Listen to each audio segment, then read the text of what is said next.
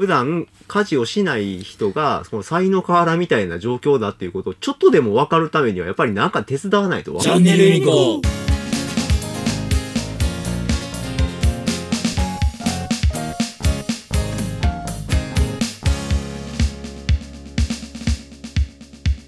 そういう意味であの、小沢さんの、その、掃除したよって言ったら、え、当たり前のことやっただけやんっていうのは、はい僕すごいいいなと思いますけどね。あの、いい、いい関係でもあると思うんですよね。う んまあそういうふうに言えるっていうのはうんそうそうそうそう。んそれが、あの、そういう感じで冷たく言っても大丈夫やから言言ってるだと思うんですよ、うん奥さんの方はね。うん。だからそういうふうに言えるっていう夫婦関係っていいかなって思いますけどね。うん。まあ、そうですね。そう言われて、じゃあもう次からやるかっていうふうには特にはならないんですよね。うん。それが分かってて奥さんはそういうふうに言ってるの。次、次から、次からやるか、や、もうやれへんぞっていう意味じゃなくてね。あの、やっぱ先ほどの、その、皿洗いやってないやないかいっていうふうに言われてるわけじゃないんで、ううん、ん。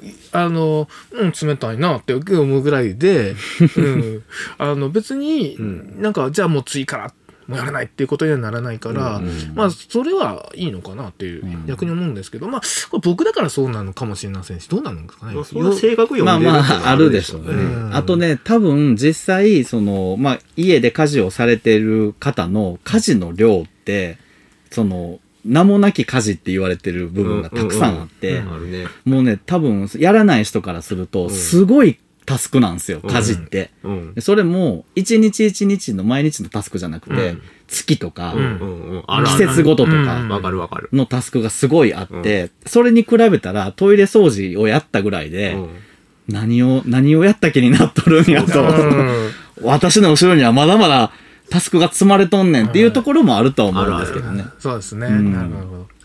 なるほど。今聞いてやっぱ季節のタスクとか月のタスクっていうのはあんまりちょっと意識しないとわかんころありないでよますすね。ねうんそうえーそうお風呂やってるとわかるでしょ？わかるわかる。カビね？カビね。あ ーカビ。ううんん。カビね。あれ、知らん間に溜まってくるからねう。うん番組がいいなと思ったらフォローしてね。公式ブログができました。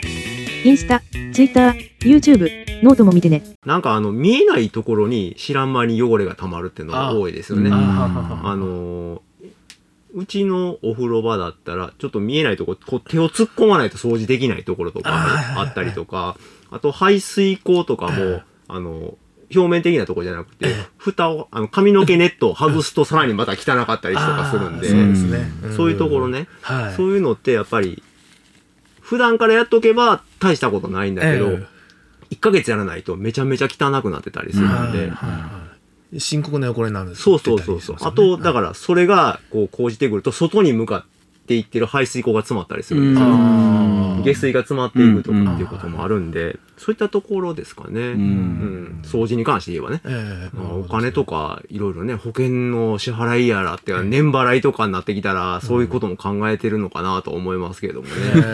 え大変やと思いますよ。えそうですね。ううんん。やっぱ家族がこう気持ちよく過ごせるようなうん。ことをこう家事をしてる人はやってると思うのでだでもすなんていうの仕事してる方からしたら、うん当たり前にうん。帰ってきたら普通に家があって、であの気持ちよく過ごせるわけじゃないですか、うんそれって誰かがきっと何か維持をしてくれてるっていうことでうん。だそういうことにあの世の中の働いてる人で家事をしてない人は、うん。もうちょっと気がつかないといけないなって思いますよね。そうね。そうですねん僕ね、あの、結婚してからなんですよ、そういうことに、頓着がうん。湧いたというか。うん。まあまあ、そうでしょうね。うん 普で通はそうですね。一人っ子だったので、うんもう、上げ前末前なんああ、あーはいはいはい。わかるわかる。ねうんで、あの、まあ、もうそれはすごいありがたかったんですけど、うんうんだから余計に結婚して、どっちかっていうと僕もこう亭主関白な感じだったので、うん。なんで俺が家事なんかせなあかんの、うん。あ料理はできたんですよ、うん。一人暮らししてたんで、うん。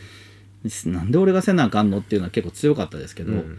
ちょっとずつやっていくとね、いや、そら一人では無理やって言って、うん。うんまあ、特に子供とか生まれると、うん余計ね。ね、うん。余計に大変じゃないですか。子供のこともやりながら、うんうんで洗濯物も増えるし、うんうんそれを毎日洗って、干して、うん畳んで、うん。また洗ってって、で、これ、サイの瓦みたいじゃないですか。なんか、一つ積んでは何のためでずっと積んでいくのに、またバーンって崩れえてえ、また積むわけですよ。そうですそうですいや、それは嫌になるわってうん、すごい思う。子供ちっちゃい時余計そうやね。でそう思います。うん。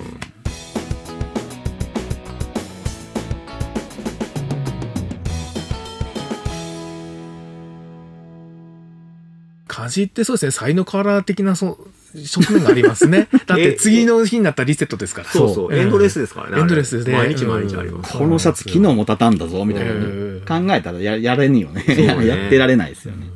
それを、その、普段家事をしない人が、その才の河原みたいな状況だっていうことをちょっとでも分かるためには、やっぱりなんか手伝わないと分かんないでしょううんね。わかんないですね、あとトイレの話はあれですよね。その自分で掃除してやっと、こう、うんあ、立ってやった時の汚れがこそうんねなに散ってるんだそうとかね。そうそう。匂いの原因はこいつかみたいな。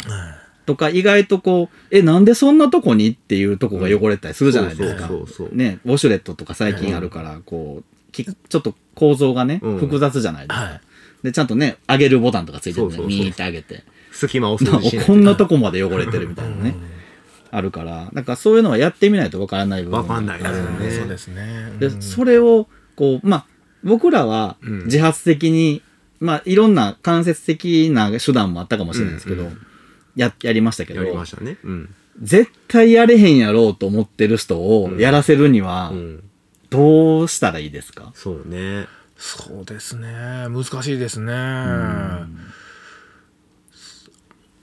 もうせざるを得ない状況に追い込むっていうのはあるんでしょうけど あまあ一つそんまりあり。ありそういうことはね、あれあのうちの父ですけど、うん。もう本当に亭主関白で何もしなかった人なんですけれども、ちょっとあの母が、えー、と体調崩れ入院したんですよはあはあはで、入院した時くらいは自分で皿洗いしたり、うん。自分で、まあ、要は、えっと、母がやっていた、えっと、うん。家事みたいなところを自分でやっていたっていうところがあって、で、これ何かって言ったら追い込まれてるんですよね。うんそうせんかったらもう自分がどうにもならなくなるからやる。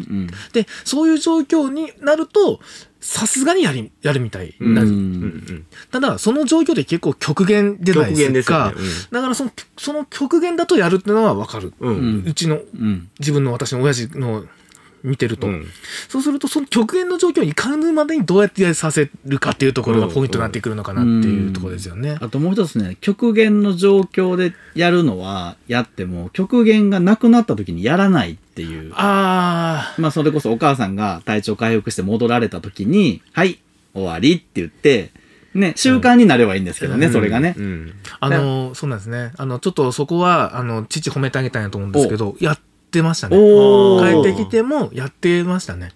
なんか思うことがあったんじゃないですかね。なるほど。それ、多分だから、私たちのトイレ掃除と同じかもしれないですね。さあ、あの、お手伝いをしてみて、分かった。うん。ああ、うちの妻、うん。あの、んいろんなことやってて大変やったんやなってうん言って、うんいやもうやるようになったんやと思うんですけどうん、やってました。うー。うんん。一回それに気づくと、割といい歯車が回っていく。ただ、それ、その、60ぐらいですからね。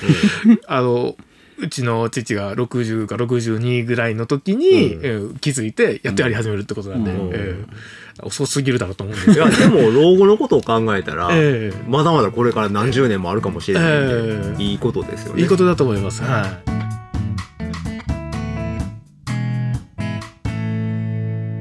チャンネルユニコ。